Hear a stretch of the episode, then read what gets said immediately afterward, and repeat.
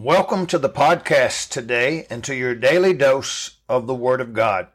Yesterday we discussed that God is sovereign, part 22.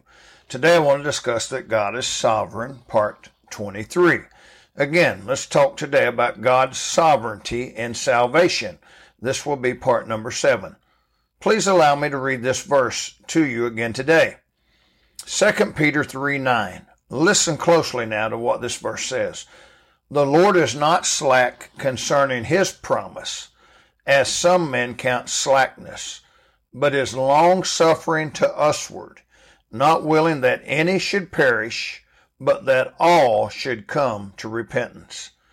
Now that we know God is sovereign in everything, even in salvation, remember, there is not a molecule or atom that is just randomly floating around that can stop the plan of God.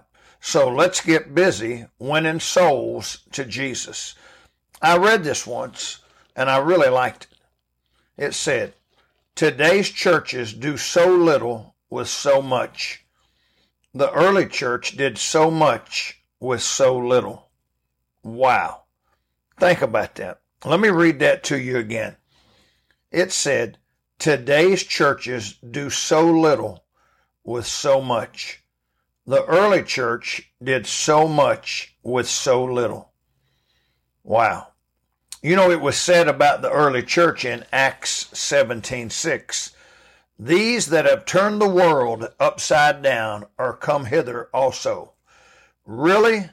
They were really turning the world right side up. Let us return to the biblical model of turning the world upside down or as we might say, right side up for Jesus. God loves people and wants them to be saved. God made a plan for people to be saved. Today we have so many resources to tell people about Jesus. Will you get excited to tell others about Jesus?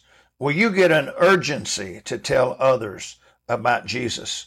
If we don't tell them and warn them, who will? We put so many emphasis on so many of the wrong things. Let us take the biblical message about the love of God to a lost world. Pray that God will make you a soul winner today. May God bless you today.